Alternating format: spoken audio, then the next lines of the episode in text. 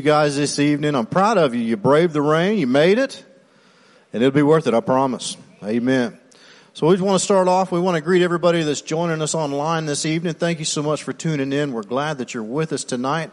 And, uh, uh, we know that you'll be blessed by tonight's message. Amen. So let's get started. First of all, we'll do some announcements really quickly. First of all, Train Christian Academy, our school. If you did, if you're watching online, uh, the red light's off, so I'll just talk to you guys in here. Train Christian Academy, the sale that we've been uh, talking and advertising is happening this Friday and Saturday. So make sure that if you have some things that you were wanting to donate but hadn't gotten around to it, make sure that you get those to the church office by tomorrow. And so that we can put that out in the sale. Again, that is to raise funds. All proceeds go towards Train Christian Academy. And so we're encouraging you to bring all of your gently used stuff. And you know, it doesn't even have to be used. You can buy some stuff to donate. As a matter of fact, you could just write a check. Amen. So that again is happening Friday and Saturday. If you would like to volunteer to be a part of that, either to set up the sale or help break it down, or to just work that sale, then um, they would love your help. Be sure to see Dana Craig, and she'll get you hooked up and get you on the schedule to do that. Amen. So Next, overcomers. Hey, all right, we have three representatives here in the house. Praise God. That is our spirit filled uh, overcomers addiction uh, based program. It's a 12 step program that uh, it's more than just being um, uh, uh, getting past things, it's overcoming. You're, you're delivered. Amen. Amen. Amen. Hallelujah. So that's starting up uh, October 5th, that is tomorrow, which happens to be my birthday, which is a good day to get something started. Amen. Uh, so the program itself runs for 22 weeks. It covers all 12 steps of overcoming. Amen. So it starts it uh, tomorrow night. It'll be every Thursday night, 7 p.m. in the Area 51 building. Is that correct? Yes, Area 51. So if you have any type of anything that has got uh, uh, been hindering you, it doesn't have to be drugs or alcohol. It can be whatever that you're having uh, troubles overcoming. Then praise God, the faith that overcomes the world. Amen. That once you're born again, you have that faith. And so we would love to come together in partnership with you and uh, disciple you in that area so that you can exercise your faith and live a life of freedom, of overcoming those things. Amen. So make sure and come and be a part of that every Thursday night. Again, that starts tomorrow night at 7 p.m. So, um, if you were interested in ordering Train Army t-shirts, you can still order those. This is the last week to do that. And in case you didn't know, we do have adult and child sizes available if you'd like to order those. So make sure you take advantage of that. All right. So every year for Arise conference, we like to kick this off with the LC Classic Golf Tournament. So it's a two man scramble. Anybody that wants to play, you're welcome to come and join us. There is limited space, but we do have some spot, um, some spots still open. But uh, it will be on October 14th. That's a Saturday. We'll get the entire Bristow Country Club to ourselves. Uh, private course for the day. And so you know it'll be a good time. So the cost for that is $65, but that includes your green fee and your cart rental and lunch. I mean, you cannot beat it. And plus, if you win, I mean, that's even better. So it's a scramble format, so make sure you get somebody that either you can carry or you can carry, or they can carry you. Amen? So, all right. Last but not least, Arise 2023. Praise God. Arise. Who's excited for Arise conference? Praise God. It just keeps getting bigger and better each and every year. Arise is basically our homecoming. So all of the ministers that are under the covering of Train Ministers Alliance come home and uh, these services are open to the public. We would love for each and every one of you to be a part of it. Uh, services are every night. It begins on Sunday, October 15th. It goes through the 18th. So we'll have uh, uh, services each day designed for ministers, but of course it's open to the public. If you got time during the day, then please come and be a part of that. I know that you'll be blessed by it. And so each night services start at 7 p.m. again uh, open to the public. And if you're watching online and you say, man, that sounds pretty good, then please come and be a part. We'd love to see you. Even if you're not a member of the church, just come. And you never know, you might become a member after coming to Arise. Isn't that right? Amen. Hallelujah. Okay, so now we want to give you guys an opportunity to sow seed into the kingdom of God. Amen. Hallelujah. So, uh, we're going to worship the Lord together in our tithes and offerings. There's several ways that you can do that. Tonight, if you're here in the house, then the bucket will be back there in the back. Jerry Wagner, handsome Jerry Wag back there, he'll be able to take that from you.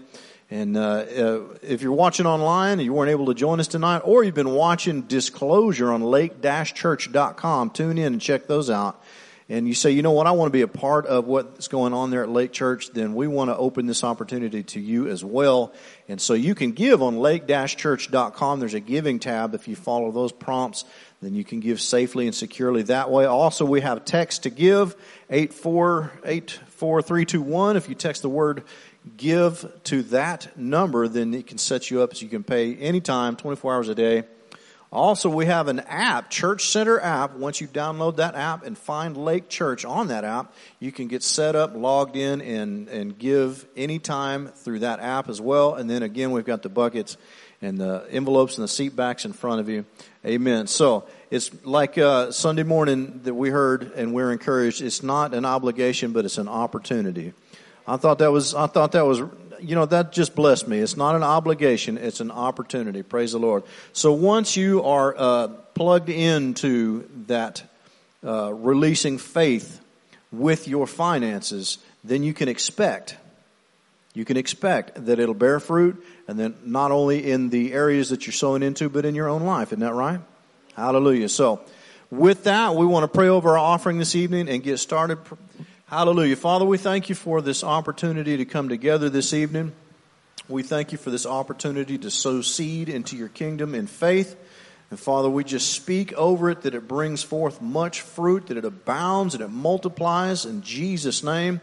And Father, we, we just worship you and give you all the praise and glory in Jesus' name. Amen. Amen. Good evening, Lake Church. Hallelujah. Can we stand and just begin to lift our hands and give God glory tonight. Hallelujah. We're thankful for the rain. Amen. Thankful for the rain. Thankful for God's blessing and His bounty in our lives. We're so grateful, Father God. Thank you so much for your goodness and for your mercy, Lord. Right now, in the name of Jesus, we just exalt you. We just exalt you, Lord. You are so good and you do good. We just praise you, Father God. We praise you, Lord. Hallelujah. Hallelujah. Hallelujah. Hallelujah.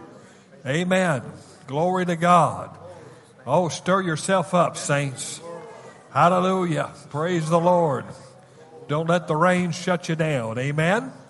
Realize that, praise God, there's a spiritual rain coming down. Amen. There's a spiritual rain coming down. God desires to move and flow in your life. He desires to touch you tonight. He desires to move in your life. But you've got to put yourself in position. You can't come in with the cares of this world. You can't come in with what you came in with. You've got to align yourself. It says, enter into his gates with thanksgiving. Praise God. The Bible, uh, uh one of the translations says, enter into his gates with the password, thank you. Amen. Thank you, thank you, thank you, thank you, Jesus. Thank you, Jesus. Amen. Hallelujah. Well, while we're in an attitude of prayer, we're going to lift up a couple of needs. Uh, Mike Standiford is going in for an operation on his nose, and we want to pray for him. We also want to pray for our good friend Dave Kennedy, who uh, has had some pneumonia, and uh, it uh, it's caused his breathing to, to be hindered, and we want to speak life to him in the name of Jesus. And uh, praise God, Amber, come up here. We're going to pray for Amber. She's going to have surgery on her wrist, I guess, next Monday. And uh, we're going to pray over her in the name of Jesus. Amen. Hallelujah. Father, in Jesus' name, we lift up Mike right now and we just release the healing power of God to go forth right now in Jesus' name. That there'll be no, no hiccups in the surgery tomorrow that all will go well and that his recovery will be supernatural, that his healing process will be sped up in Jesus' name. Lord, we lift and we speak to Dave Kennedy right now. We speak to his lungs. We speak to his pulmonary and respiratory system right now. We speak to his heart. We speak to every area. Right now, in the name of Jesus, we speak forth life, health, and healing right now to go forth and touch his life right now in Jesus' name. And we declare that he is the healed of the Lord and that he will be here Sunday morning. Hallelujah. We thank you for it in Jesus' name. Which one's getting operated this time? Father, in Jesus' name, we just thank you for supernatural health and healing going forth.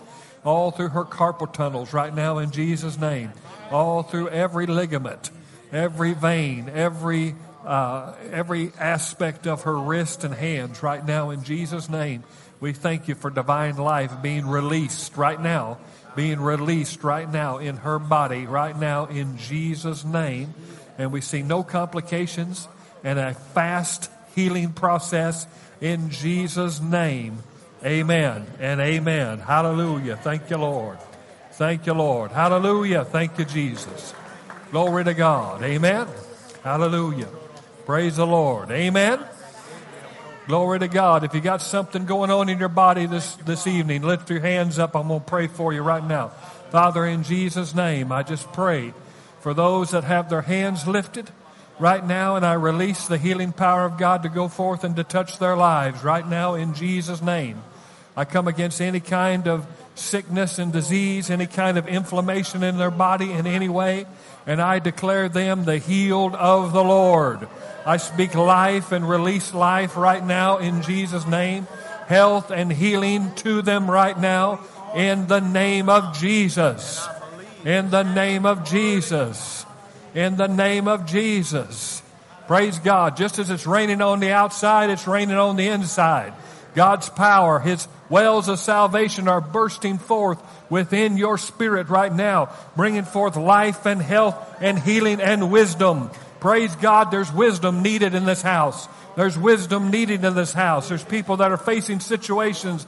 They need the mind of Christ. I just release that right now in the name of Jesus. And I declare that you're going to be able to answer the situation that is perplexing you. You're going to be able to give an answer for the situation that you're faced with. You're going to have the mind of Christ. Hallelujah. You're going to make the right decision. Amen. Hallelujah. Thank you, Lord. Glory to God. Glory to God. Glory to God. Hallelujah. Praise God. Praise God.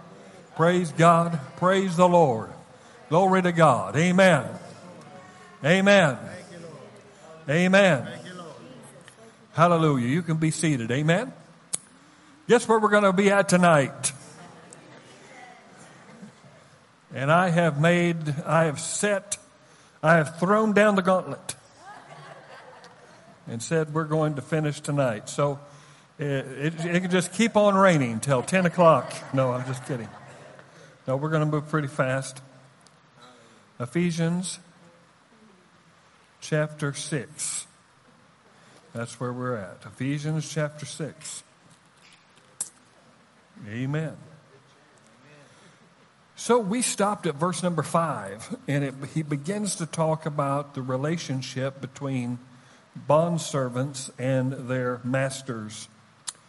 And that kind of brings up a tricky subject in the Bible because there are many people who have propounded that because slavery is mentioned in the scriptures, that God is the instigator of slavery. It, it, I'm serious. It, this is this is a taught in many a school, uh, taught in our colleges, that God is pro slavery. God is not pro slavery. The greatest example of God not being pro slavery is the release of the Jews from Egypt. So if he's pro slavery, why would he do that? Amen? Now you remember when um, the Sadducees came to Jesus they began to try to tempt him and trick him uh, involving marriage and basically used a scenario in which a woman was married to a brother and he died. And then by the law, they needed to have seed continue through so she would be given to his brother. And then on and on and on and on. Okay? And uh, they also tried to tempt him and test him on divorce, okay, about putting a woman away. And that's really what it is. It's not really divorce as we see it today. It was far more sinister and far more serious, although divorce is horrible. I'm not saying that it's any lighter. I'm just saying it was the putting away of a woman. And when a woman was put away in that culture, she lost everything. Everything. The woman who had the issue of blood had been put away. She had been put away and out on the streets and and, uh, And God corrected in the book of Malachi. Karen taught on that on Train TV last night. But uh, in the book of Malachi, he got on to the priests that were putting away their wives of their youth and taking on Gentile women. Come on now.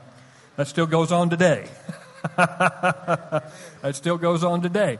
But we need to understand that. But they tried to tempt him in regards to the bill of divorcement. He says, Why did Moses give us a bill of divorcement? Jesus said this, and this is the same way when it comes to slavery. He says, Because of the hardness of your heart. You understand that?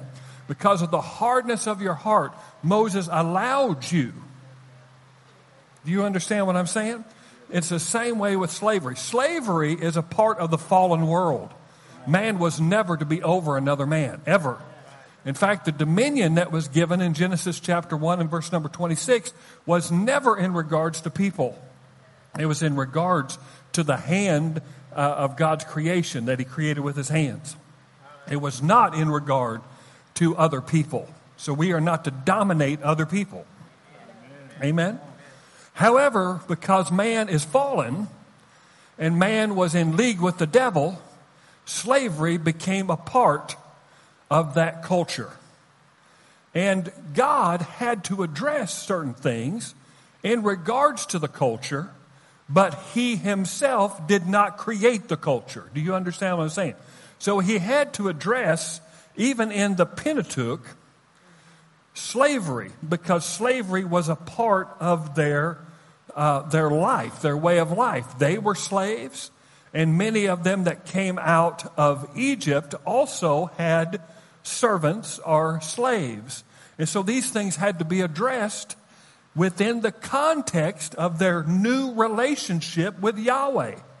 And he said, listen, you need to do this in regards to slave. It's not, hey, I'm for slavery. Get all you can. That's not what he said. He said, listen, in regards to this, this is how you're to behave. This is what should govern the way you do this. His desire was not for any slavery. However, he began to set parameters on what you could do. Now, slavery was a part of the culture in regards to cultures taking over other cultures, and they became slaves. But slavery in the time of Jesus was mainly due for financial reasons. Do you understand that? It's because someone would get in debt towards something or someone, and they would use servitude to pay off the debt. Do you understand that? Okay? So when slavery is mentioned here, the Apostle Paul has to address it because he is addressing a Roman culture, a Roman culture that was pro slavery. Every civilization that they took over, they took slaves. They took slaves and people owned slaves and uh, from all kinds of places. Now, these slaves were getting saved, and these masters were getting saved. And it began to create confusion in the church because they didn't understand. Because I'm telling you, once the life of God gets in you, you begin to have some problems with owning people. That's right. That's good. Yeah. And so they've got some issues, you know. They've got some situations that they're trying to figure out and he begins to share bondservants, obey your earthly masters with fear and trembling. So he basically is telling you how to live trusting God, but yet working in the present culture. Amen? He says, obey your earthly masters with fear and trembling. Now, I've heard people use this as in regards to the employer employee relationship. And you certainly could take it to that. But he's really addressing something that's far greater in its dynamics than that. Because your life was given to someone else. So they had to trust God in the midst of a un, in a situation that was not just nor right. Do you understand what I'm saying? So they had to trust God to deal with that situation. Amen? And it says, with a sincere heart as you would Christ. So he's giving them the mindset to be able to overcome the victimization that would try to overtake them because of the situation that they're in. Amen? There's people that are victimized just simply by their jobs, by the fact that they have to show up at 9 o'clock in the morning and work until 5 o'clock. There's people that believe they're victimized. These were true people that could plead victimization, but the Apostle Paul says, don't act like a victim. Come on now. We got to get real. Don't act like a victim. He says, serve them like you'd serve Jesus. Serve them like you'd serve God the Father. Amen? And it releases you from that victimized mindset. When you serve your job as unto the Lord, you release yourself from all of the carnal baggage that comes. Come on, uh, I can tell I'm hitting a nerve here. I got down to the quick real fast on this one. Hello, because we want to blame our bosses, we want to blame our companies, we want to blame people around us, and that is victimization. That is not overcoming lifestyle. An overcoming lifestyle is to be in a predicament that is below or is demeaning, but yet trusting God and acting in a way God patterned you to act. Oh. It's amazing how we think we're victims when we do the Word of God. You're never a victim when you do the Word of God. You're a victim when you do the work of the flesh and the work of the devil because you're enslaving yourself. You may experience some mental freedom and some kind of physical release, but you're actually putting yourself in more bondage because you're not obeying the Word of God. Amen? There are people say, you know what, I'm going to quit my job. You know, my boss, I just can't get along with my boss. I can't get along with that. I said, well, you do, ha- do you have another job? No, I don't have any job. I'm just going to quit. That's a victimized mindset. That's basically saying, my boss is my Lord.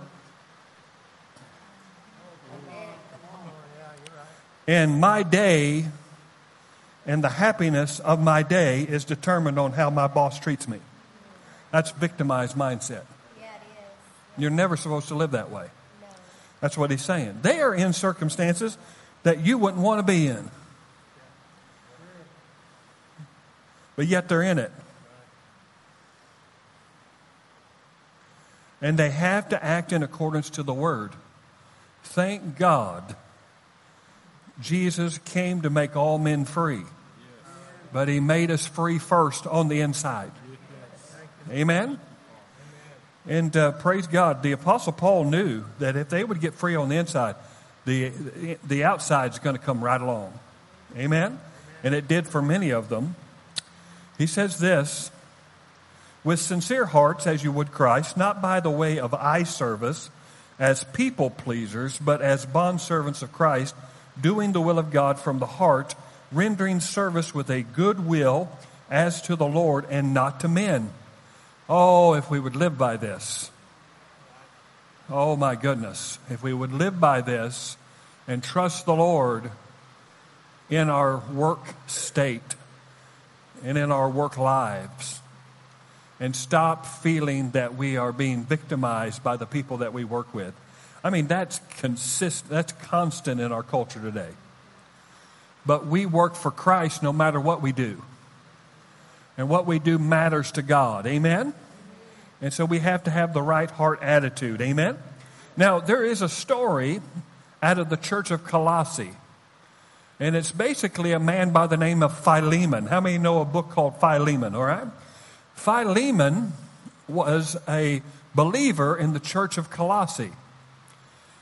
And the Apostle Paul knew him well and he got born again. But he had a slave by the name of Onesimus. And Onesimus ran away, he ran off. And he happened to come across, as he is running, he's a fugitive because you leave your master, you're considered a fugitive, and he could have been taken in custody and put into jail. He runs into the Apostle Paul during his imprisonment and gets saved.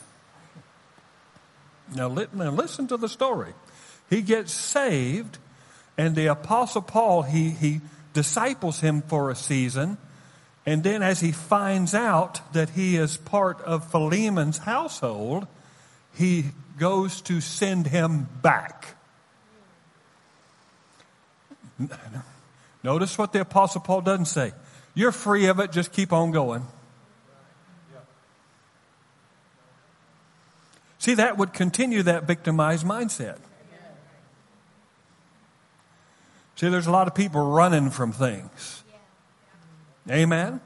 Come on. And um, he says, Go back. And he says, I'm going to write a letter to Philemon, and I'm going to, I'm going to make this right. We're going to get reconciliation here. Amen? Amen? And so Philemon has to go back, or Onesimus has to go back to Philemon, and he brings the letter known as Philemon to, of course, the one that is written to, and he begins to share with him that you now not only have a servant, but you have a brother. You have a family member. And he expected Philemon to treat Onesimus as such. Do you understand what I'm saying? Jesus changes everything. Amen? He changes everything. Okay? There was absolutely no power physically within the influence of the first century church to abolish slavery. But through the liberation of men on the inside, the process began to grow and to grow and to grow till people would not tolerate slavery. Hello. The United States of America gets a bum rap. We're called a racist nation, but we're the only nation that ever fought to abolish it. Come on now. Isn't that ridiculous? Okay, so notice what he says. He says, knowing that whatever good anyone does, this he will receive back from the Lord. So when you're working for somebody and you're giving your best, you are actually recurring a payment from the Lord. The Lord sees what you're doing. And he sees the heart of what you're doing. Because that's what he looks at. Because you can physically be in a place and you can physically do the work, but you cannot be there. Come on now, and not be doing it from the heart. And he's saying, do it from the heart. Now, notice who he's telling to do this people who are forced to work and to serve. He says, release yourself from that victimization Empower yourself in Christ and serve the Lord in the midst of that, and you'll experience freedom. Do you understand that? See, it's really like a, a, paradox, isn't it? It's an oxymoron. You know, there's plenty of them in the Bible, like labor to rest, give to receive. These are oxymorons. These are, these are words that break the world system and cause us to rise above the, gravitational pull of this age. The things of God shouldn't work in the natural world. But because they're supernatural and they're from God, we can actually override the laws that govern this world. Amen? And that's what this is. When we relieve ourselves from the natural construct of slavery and realize that we're serving the Lord no matter whether we're free or bond, then it brings liberation to our own lives. Amen? I remember, I can't remember what his name was, but uh, he was put in a, uh, he was a Jew, and he was imprisoned by the Nazis. And he was in a cell that was probably no bigger than a phone booth. It was a little bit bigger, probably two phone booths.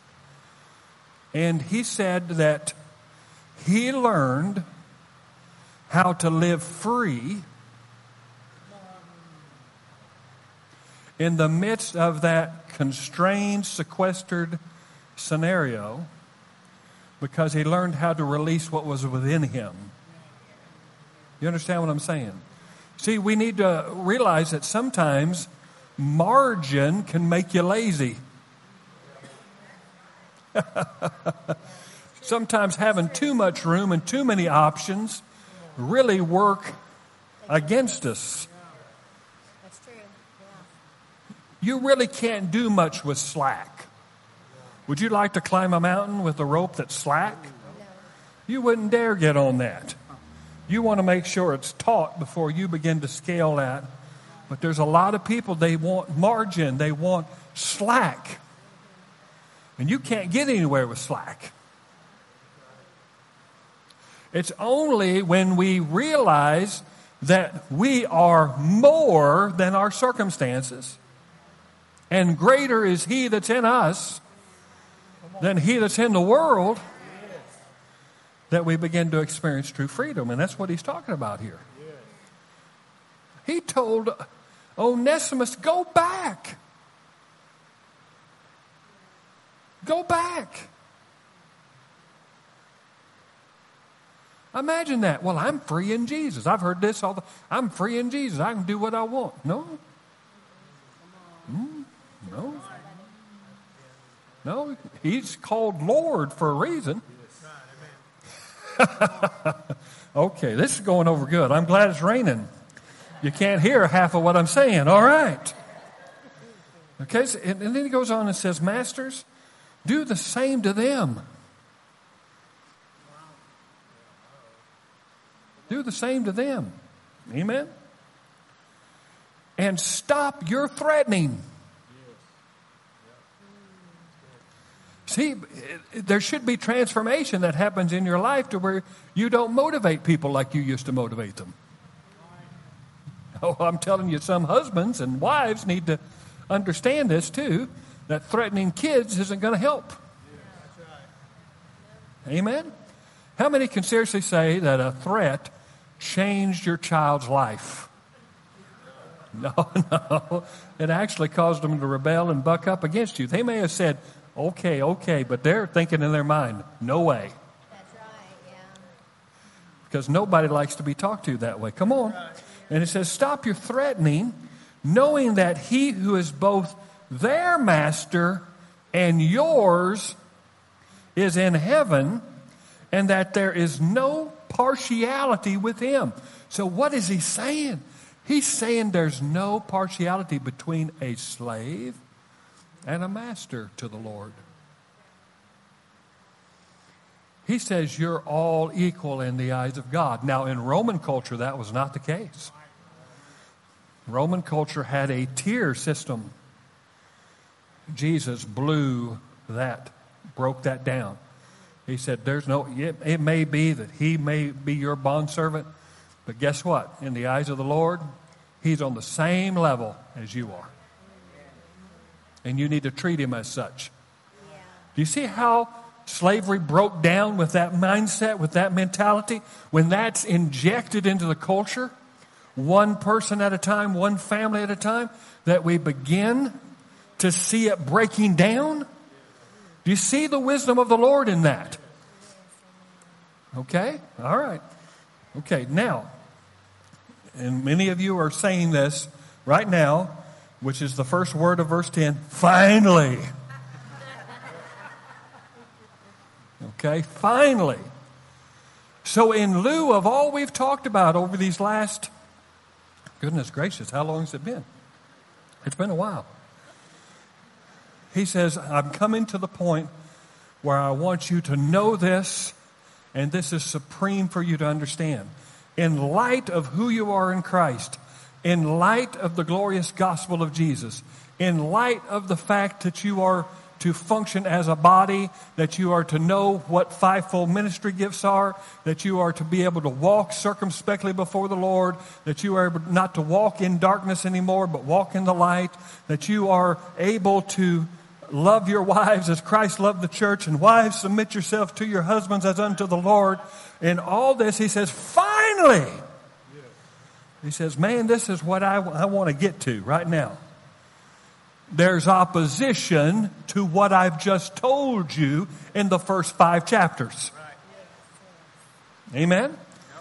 So, in order to have this stuff manifest in your life and cause you to rise up and be the new creation you're called to be, you've got to understand that you've got to be strong in the Lord and in the power of His might.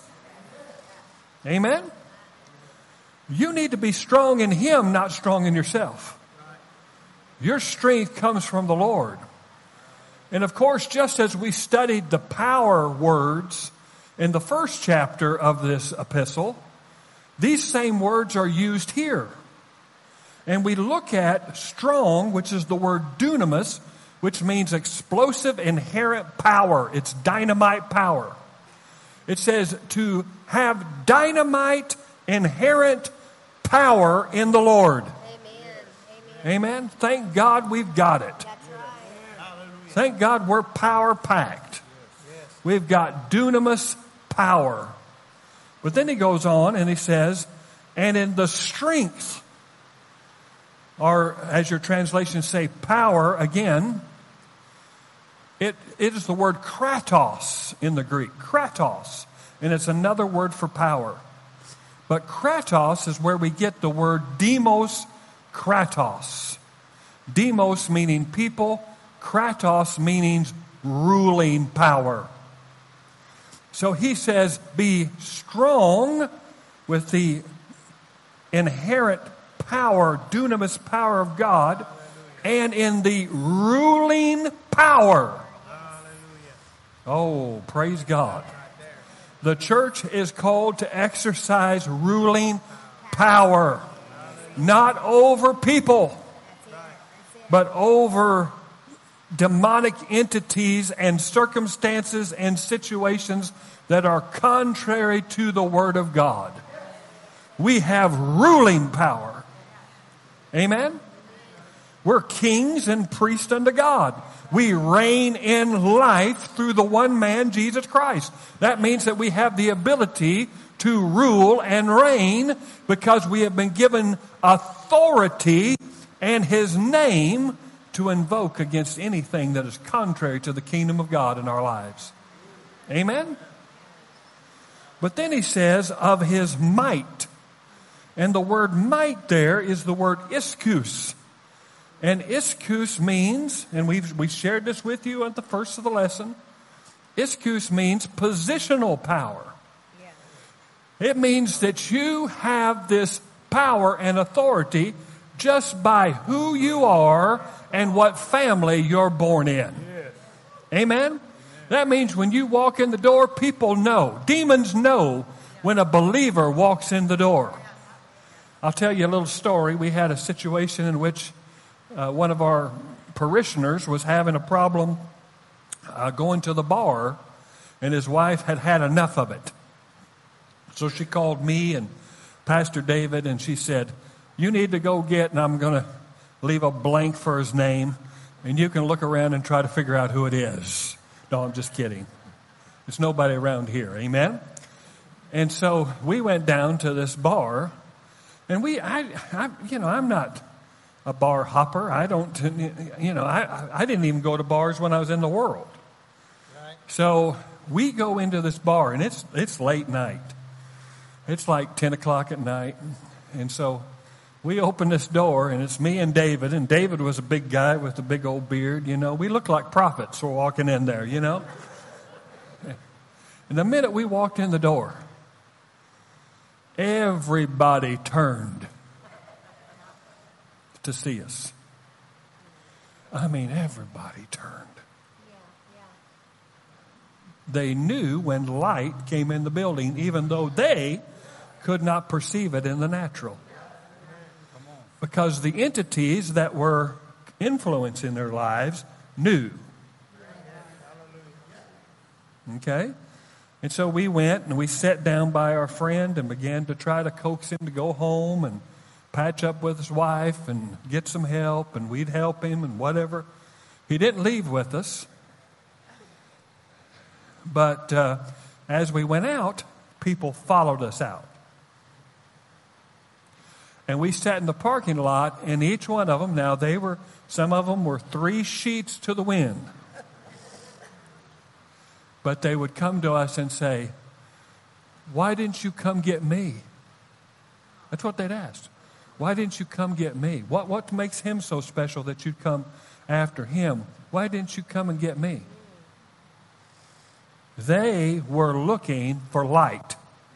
Light walked in, even though their physical eyes could not perceive it, their spiritual eyes did, and they wanted what we had. And we were able to pray for multiple people that night, even though we didn't retrieve the person we went after. Amen. Amen. Hello. But I'm telling you, when you walk in, you are royalty. I don't care how you feel about yourself right now. I don't care how other people feel about you. You might have been told by a lover or a or a, uh, an ex spouse that you're no good, that you're worthless. Nothing could be further from the truth. Because when you walk and you have Jesus living on the inside of you, you are born into the family of God and you are royalty. And, and even though human beings may not realize it and know it, Satan recognizes it and demons recognize it. And that's really all that matters, honey. Hello, that's really all that matters. Because when you walk in there, they know we better straighten up. Hello, we're either going to try to intimidate you or we're going to back off and retreat and hide. That's the only two things they do retreat and hide or try to intimidate you. Guess what? You've got an answer for both. Because you are royalty. You have inherent ischus power. Hello. Now we've got King Charles now. Is King Charles just a great guy? Not. Have you read some of his biographies and stuff? The guy's a moron. But I'm telling you, when he walks around his nation, things move. Well, guess what? When you walk around knowing who you are in Christ Jesus, things move. Amen. Situations change. Come on now. Then he says, put on. Now, notice that. He doesn't say that God's going to put it on you, that God's going to dress you. I think some people have this idea that we're little babies and we're being dressed up by mama. That God is all of a sudden just going to dress us up. No, we've got to put on ourselves. It's our responsibility to put this on. Amen? Put on the whole armor of God that you may be able to stand. Now, notice that. Very important that we understand that. It doesn't say put on the whole armor of God that you may be able to fight. Hello? He's not saying put on the whole armor of God that you might take ground. He says, no, you put on the whole armor of God to be able to stand. Okay? Because the wrestle in your spiritual life is about the standing. It's not about you wrestling.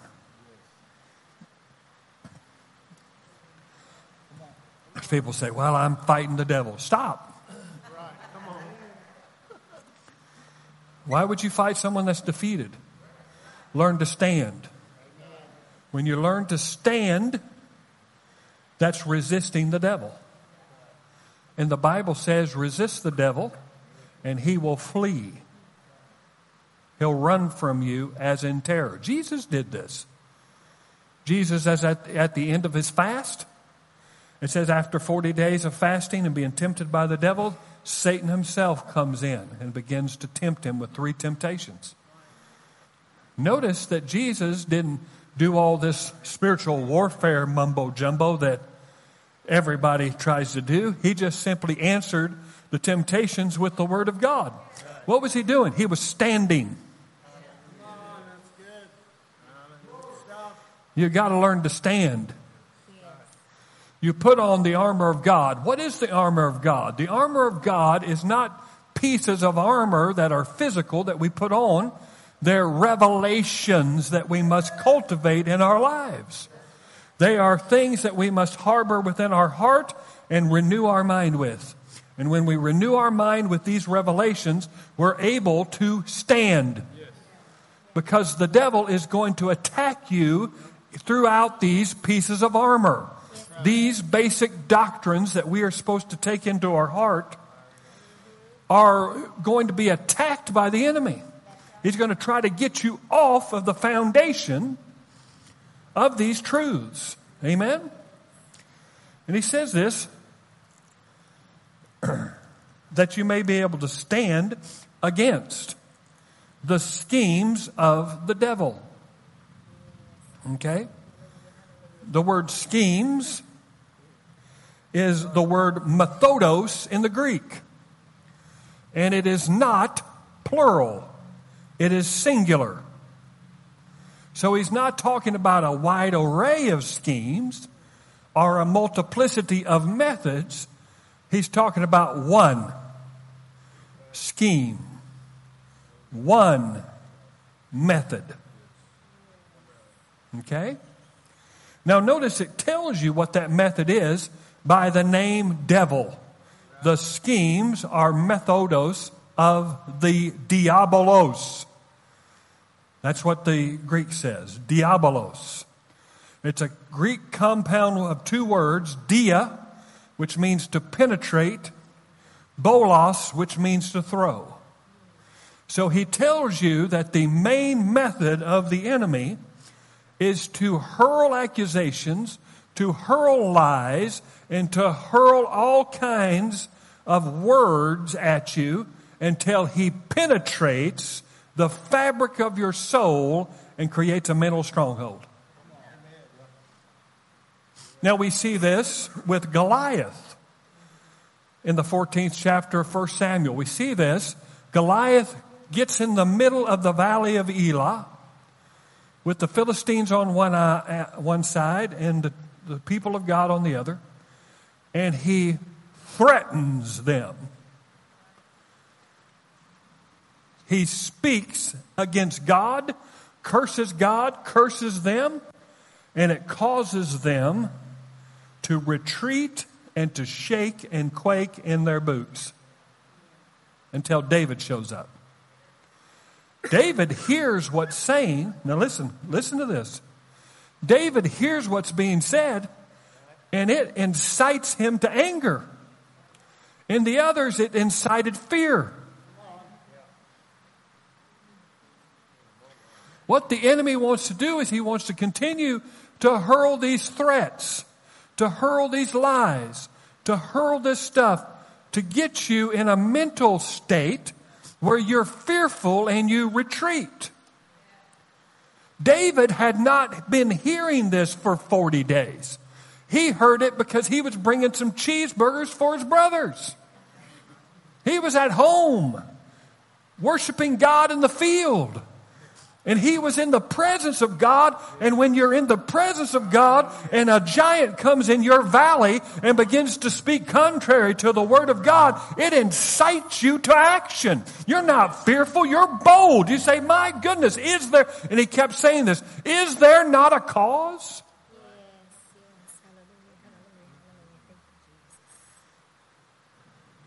See, they said all kinds of things. That's what he'll say.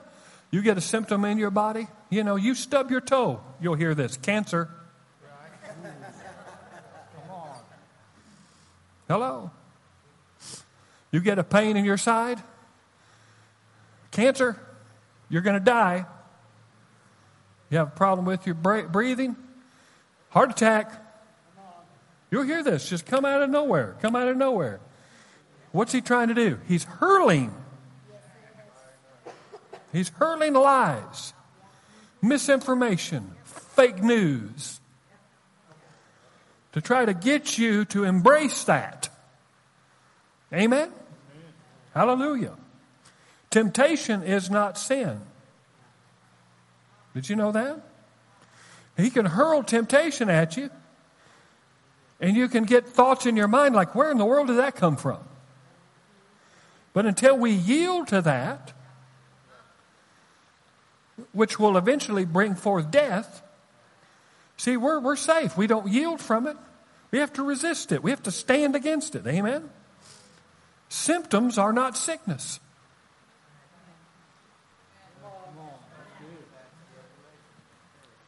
Symptoms are not sickness. We have to resist those things. We have to speak to symptoms in our body. Hello?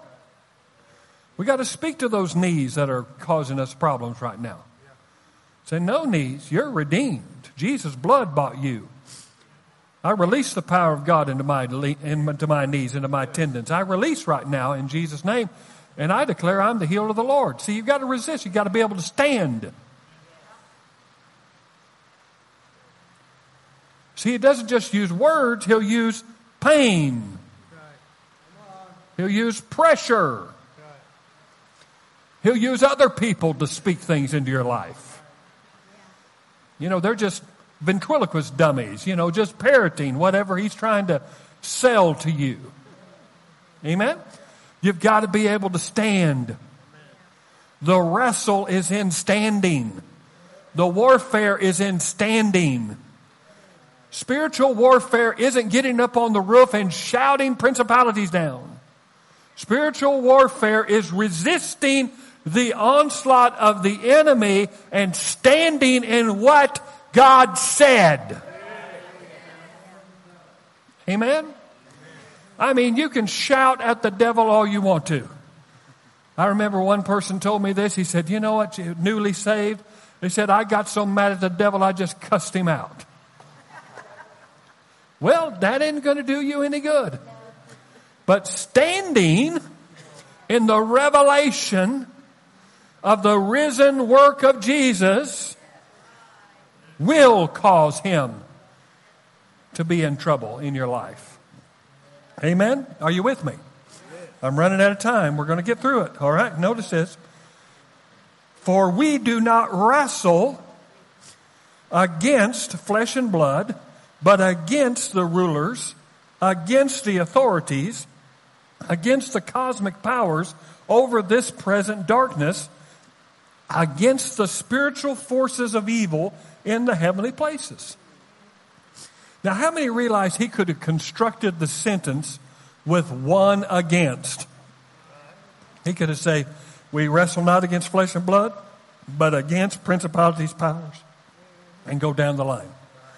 The reason why against is used over and over again is because it is a Greek word pros, P R O S. And it means eyeball to eyeball, face to face, nose to nose. So it shows you the proximity of these entities. They're not high and somewhere else. They're not looking and observing through cameras. They're right in your face. They're eyeball to eyeball with you. They're standing against you. They're daring you to take that next step. And they're looking to push you off of what God has called you to do. Amen? And of course, we see the hierarchy, and we talked about that on Sunday, so I'm not going to reiterate that, but you can definitely see principalities as the lower level because it deals with real estate. Then you have authorities over them. Then you have, you see, the cosmocrators, is what the Greek calls them, which is uh, cosmic powers over this present darkness. And then you have the spiritual wickedness, which is the fallen angels that are in the heavenlies. Okay? So we see a tiered system that is the same pattern of the angelic realm because all they're doing is mimicking the angel because they're angels. They're created the order is created by god. They're just operating in that same order. They're just doing it in a malevolent way rather than in a benevolent way. You understand that? Satan's kingdom works the same as god's kingdom. Everything he does mimics and imitates what god does. See what i'm saying? Antichrist will mimic and, and mimic Jesus' ministry on the earth. Okay? All right? So he says this, therefore take up. Notice that. It's all on you. It isn't God taking it up, it's you taking it up. You've got to take it up. Take up the whole armor of God that you may be able to withstand. There it is again. Doesn't say go take territory. Come on. It just says withstand. Be able to stand against. He says, uh, in the evil day, and having done all, to stand firm. Stand, therefore. I think he's trying to make a point here. Do you think he's trying to say something here? Okay, so the wrestle is in the standing. It's when the doctors are saying there's no hope, you can't be healed of this,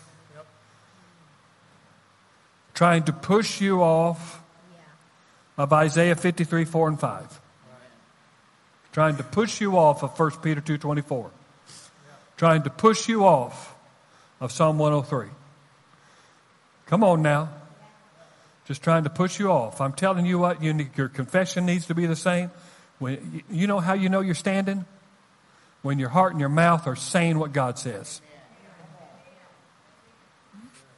Amen? So it says, Stand therefore, having uh, fastened or fasted, fastened on the belt of what? Truth. Okay? Jesus defined what truth is. And here's something that you have to understand truth is not a concept, truth is not a set of principles. Truth is a person. He said, I am the way. I am the truth. And I am the life. And that word truth there actually can be translated reality. So that means this what we're presently experiencing in this present evil age is not true reality. Okay? Jesus came to exemplify what mankind was supposed to be without the fall. See, he emptied himself of his godly attributes and he functioned as a man anointed by the Spirit of God. Now, he was 100% God and he was 100% man. But he did not use his divinity to operate and do the miracles that he did. Otherwise, when he went to his own hometown, wouldn't you believe that he would want to show off to the home crowd? But yet it says he could there do no mighty work because of their unbelief. So he was actually hindered in his ability to exhibit the kingdom of God through his life because of the variableness of the people, which shows me that he was dependent upon the Holy Spirit to do his works. And he said that over and over. People say, well, Jesus could just do anything. That's not what Jesus said. He said, I can only do what I see my Father do, and I can only speak what I hear my Father speak. He says, the doctrine is not mine. It's the Father's doctrine. It's the Father in me that doeth the works. Remember that. Amen? See, he had to operate as a man anointed by the Spirit of God because he could not transfer that over to the body of Christ on the earth today because we are not God. And when he says, truly, truly, I say unto you, the works that I do shall you do also, and greater works than these because I'm going to the Father. Why did he say that? He said, I am replicating myself in you. I am not just an example for you, I'm an example of you. Oh, if we just get a hold of this stuff, renew our mind and understand this. Collectively, as the body of Christ, we are His body on the earth. The same ministry that He had in the three and a half years that He was upon the earth is the same ministry that should continue in His body right now to this day. But yet we've been schooled out of that thought. We've been tricked because we haven't fastened on the belt of truth. Amen? Jesus, in the 17th chapter of the Gospel of John, he said this He said, Keep them in your truth. Thy word is truth. So we know that the number one revelation or the number one thing that's going to be pushed on is our word life. That's going to be hindered. He wants to keep you from this book. He wants to keep you from coming here. He brought rain to keep you from coming here tonight. He brings all kinds of obstacles. Many of you faced obstacles today to even get here tonight. It's easier to go to Disney World than here. Amen? You can go to the liquor store a whole lot easier than you can go to church. You can go to the weed store a whole lot easier than you can go to church. And you won't get offended if you have to stay in line. But if you have to stand, come on now. If you have any bit of inconvenience in the church, I'm out of here. I'm gone. Come on now. Why? It's because this is important. Truth is being withheld from you. Truth comes through the seed of the Word of God. And if you're not in a place where seed is being thrown at you, like right now, I'm throwing seed at you, you've got to take it into the soil of your heart and you've got to hold on to the truth. Because that's going to be attacked. The belt of truth. Okay? Notice this and having put on the breastplate of righteousness. Now, I'm not just focusing on, you know, the fact, well, the belt, it goes around your waist and it holds this, and I'm not going to get into that. What I'm trying to show you is that it doesn't matter how the armor went on. What he's emphasizing is the revelations. He said, if you want to overcome, if you want to stand in the power of the Lord and be strong in the power of his might, You've got to understand that truth is the Word of God. And the Word of God is Jesus. And the next thing, you're going to be attacked in the realm of righteousness. I'm telling you, there's a whole lot of attacks upon righteousness. When you're out in the world, you feel dirty. You feel, you know, you, you, you might not be aware of your unrighteousness, but you just know something isn't right. And then you come to Christ and you feel that cleansing flow of His blood and you receive new life and it just seems like the entire weight of the world just comes off of your shoulders.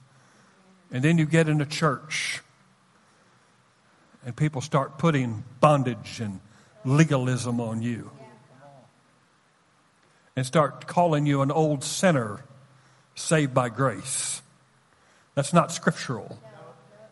You were a sinner you were saved by grace. But the Bible teaches that you are the righteousness of God in Christ Jesus. And the enemy does not want you to know that. Because if he can convince you of your inability to be righteous, he will manipulate you and dominate you in your life. And your righteousness is not based upon your actions or your appealing to certain attributes or certain rules and regulations. Your righteousness is based upon the work of Jesus alone. You can't add to it and you can't take away from it. It's done through the cross and through the cross alone. You can't get any more righteous than you are right now. If you're born again, you can't get any more righteous than you are right now. But yet we have this mistaken notion that there are levels of righteousness Legalism teaches this. Well, I'm at church more than you are, so I should get more from God. Or I do this more. Or I pay the. And your salvation isn't based upon your works. It's based upon His. Amen? We're not healed because we're a good person. We're healed because of a good Jesus. You understand what I'm saying here? No weapon that is formed against you shall prosper, and every tongue that shall rise up against you, I shall condemn. You shall condemn, saith the Lord. For you are my inheritance, are my heritage, and your righteousness is of me, saith the Lord. So it's Him that makes you righteous. You don't make yourself righteous. But what does the enemy do? Well, look what you just did. Look at what you just said. And he pushes you off of standing in your right standing. And I'm telling you, your right standing will save your life. It will save your health. It will save your family. If you'll understand who you are and that you are righteous by the blood of Jesus Christ alone. And there's times when I've absolutely felt miserable about the way I've behaved. Times in which shame was trying to come upon me and guilt. But if I confess my sin, He is faithful and just to forgive me and cleanse me from all unrighteousness. So all I need to stand in is, you know what? Satan, you might have won a battle, but you haven't won the war. Amen? And it doesn't matter. It's under the blood of Jesus. I'm standing in the righteousness that He gave me, not in my own. Because when you start bartering and start saying, well, I didn't make it to church this last week and I didn't tithe, and well, you're just opening the door to the enemy. The enemy's just going to use that. You don't do that stuff to get favor with God. You've already got favor with God. Jesus is your love letter from God, not your tithing. Mm, okay, all right. Okay. We've got to understand that righteousness is important. You've got to be steeped in righteousness. I am the righteousness of God in Christ Jesus. You need to look in the mirror. I am the righteousness of God in Christ Jesus. It may take you a few times, but boy, you start saying it bolder and bolder. And when adversity comes your way and the enemy comes your way, you say, I am the righteousness of God in Christ Jesus. I do not stand in my own works. I do not stand in my own righteousness. I have received His righteousness. Therefore, there is no basis for your attack. There is no basis for what you're trying to do. It is illegal. It is unlawful because I have been redeemed by God Himself. That's the language He hates. See, Satan's a legalist. He's a lawyer. The only thing that shuts him up is the law, the word. That's what shut him up in Jesus' case. Jesus didn't say, well, Rabbi so and so said. No, he, he knew what the word said. Are you with me? And then it says, and on your, on your shoes, shoes for your feet, having put on the readiness given by the gospel of peace. Oh, you've got to get a revelation that God is at peace with you. Amen. Thank you, Lord. You've got to understand that. You know, when Jesus was born, what did the angel say? Goodwill and peace to all men. God is at peace with you. But what does the devil do? What does the accusation go? God's mad at you. God's angry with you. He's disappointed in you. God's angry. Hello? The Bible says that God does get angry. But it also says that he is slow to anger. Amen? And in fact, if you look at uh, Isaiah 54, he says, These will be, talking about the days of the new covenant, will be like the days of Noah, in which I swore never to flood the earth again. I will never be angry with you. I, oh, that's good news. See, but people think God's angry with them. They mess up and they think God just had it. It's because we've had people in our life that have had it with us when we made, did something wrong. And we think God turns his back. God doesn't turn his back on you. You are at peace with God. If you are reconciled in Christ Jesus, God is at peace with you. Amen? Okay. You can believe it if you want to. I choose to believe it. Amen. And then it says, in all circumstances, take up the shield of faith. So that's the next revelation that you're going to be tempted to cast aside and put away from you the shield of faith. Because if you don't have the shield of faith, all the fiery darts of the wicked one are going to hit you and they're, they're going to continue to work destruction in your life. We have to be schooled in the fact that it is the faith in the gospel that is the power of God. Amen? So we've got to understand that faith is going to be attacked. You know, we have whole entire denominations that attack what they call the faith message. It's not a message. It's just in the Bible. It's just faith in the Bible. Amen? Faith comes by hearing, and hearing by a rhema from God. Amen? The just shall live by faith. I am not ashamed of the gospel, for it is the power of God unto him that believes. You see what I'm saying? Faith is vital and important for you to understand. Without faith, it is impossible to please God. Amen? Okay, all right. We're getting there. We're getting there. Just give me three more minutes, all right? It says, Wherewith you shall be able to extinguish all the flaming darts of the evil one and take the helmet of salvation. Now, he uses this same um, imagery in First Thessalonians where he talks about the helmet of the hope of salvation. And I believe he's still carrying along that line here. Because what does the helmet do?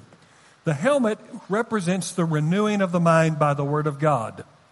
Because when we take care of our thought life and align it with the Word of God, no matter what comes our way, we don't think gloom, despair, and agony on me. We have the hope of salvation in any scenario, regardless of what is said or not said. Amen? When we renew our mind to the Word of God, adversity can come to us and say, I'm going to destroy you. I'm going to break apart your family. I'm going to bankrupt your business. I'm going to take away your health. But because you've got that helmet on, because you can't be penetrated by those arrows in your mind, you'll be able to say, No! Amen? God is my salvation. God is my strong tower. God is the one who protects my life. No evil shall befall me. No plague shall come nigh my dwelling. Amen. That's the renewed mind. Amen. Then he goes on and says this. And the sword of the Spirit. Notice what he tells what the sword of the Spirit is, which is the Word of God. Now that word is Rhema. It's not Logos. This is not the sword. The sword is when it's in your heart and it comes out of your mouth.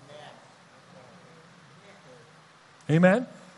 Logos is when I read this word on a page.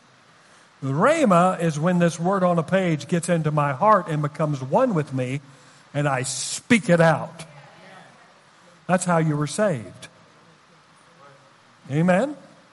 You believed in your heart that God raised Jesus from the dead and you confessed Jesus as Lord, that's what brought about the transformation. It's the same with healing. It's the same with any promise of God. But you can't just simply just, you know, people will say, well, I better get in that Bible. Things are getting hard. And they try to get into the Bible. Listen, it's going to take you a minute Yes, to take it from the Logos to a Rhema. How many ever had a eureka moment in the scriptures? Amen. I remember it was one time I was uh, just going over Isaiah 53, 4 and 5 one time. And it says, Surely he took my infirmities and bore my sickness. And then all of a sudden the words, he took, popped right out of the page. It's like three dimensional, just popped right out of that page.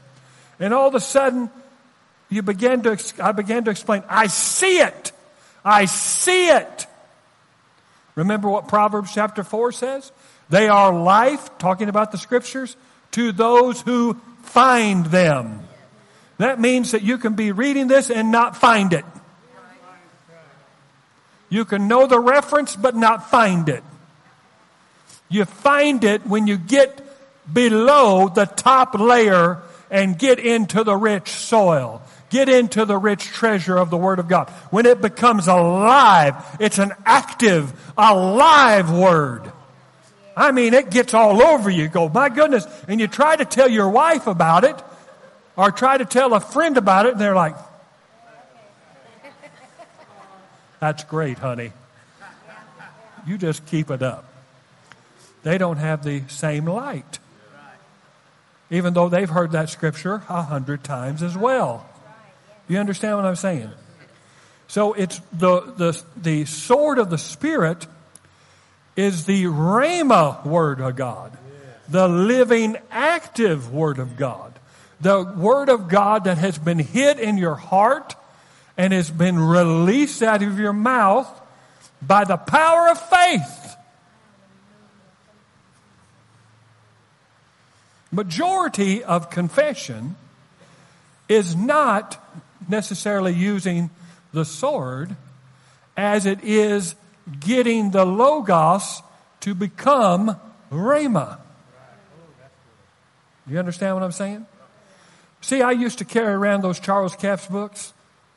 And I used to go down every day and I would read those confessions. I would speak them out loud.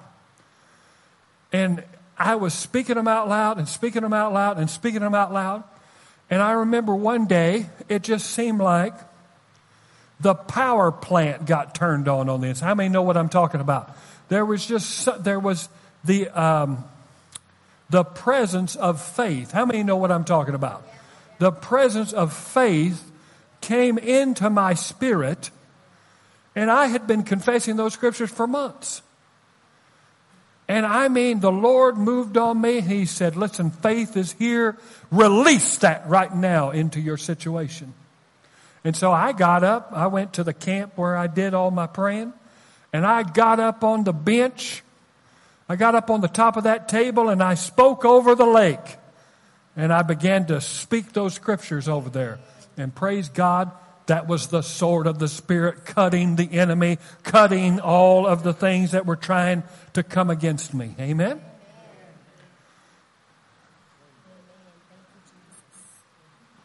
But I had to find it. People say, well, I read the Bible and it doesn't make any sense. Keep reading. Well, you know, I don't know if it's doing any good. It's feeding you. It's feeding your spirit. Amen. Keep doing it. Amen. Amen. Don't put it down. Don't put it down. Notice what it says. It says, praying at all times in the Spirit with all prayer and supplication. So the next one is prayer. That's going to be a revelation that's attacked in your life. There's nothing more attacked than your word life and your prayer life. I mean, he is going to go after that because he understands that it's the truth of God's word that causes your sword to be sharp, and it's prayer that obliterates all of his plans and purposes in your life. Amen? And so it says praying in the Spirit. Now, the phrase in the Spirit is found in 1 Corinthians chapter uh, 14. I will pray in the Spirit, and I will pray with the understanding. So notice this. People will often say, well, he's just talking about prayer that's under the unction of the Spirit, whether it is known tongues or other tongues. And that could be right. But I think he's specifically talking about praying in other tongues. And I believe that it is vital that you understand that praying in other tongues is allowing the high priest Jesus to pray through you. Amen? Because the Bible says in Romans chapter 8, it says that when we don't know how to pray for things as we ought, the Spirit Himself takes hold together against that situation and begins to give us articulations and unctions and utterances that cannot be necessarily known by figures of speech, by regular speech. That's the Spirit of God interceding on your behalf. And it says this that when we pray in the Spirit, we are praying the perfect will of God because it's Jesus, the high priest, that is praying. You know, it says that Jesus intercedes for us. Did you know that in the script? He is our high priest. He intercedes. Did you know how he intercedes for us? He intercedes through us. Hello. I'll have to close on that, but we'll, we'll talk about that maybe a little bit later. But notice this praying in the Spirit with all perseverance, making supplication for all the saints, and also for me, that the word may be given to me, an, an, uh, in opening my mouth boldly to proclaim the mystery of the gospel, for which I am an ambassador. And that's who you are. You're an ambassador. An ambassador is taking care of the kingdom that the ambassador represents. The ambassador is not subject to the land that he is sent to or she is sent to. Amen? In fact, ambassadors that come to the United States are not subject to the laws of you, the United States. Therefore, you are not subject to the laws of this world system. You are an ambassador of Jesus Christ. Amen? He says, I'm an ambassador, but I'm in chains that I may declare it boldly as I ought to speak, so that you also may know how I am and what I am doing. Tychicus, the beloved brother and faithful minister in the Lord, will tell you everything. I have sent him to you for this very purpose, that you may know how we are and that he may encourage your hearts. Peace be to the brothers and love with faith from God the Father and the Lord Jesus Christ. Grace be with all who love our Lord Jesus Christ with love incorruptible. Praise the Lord. Hallelujah. Amen. I told you I'd get to. My wife's saying, God bless us.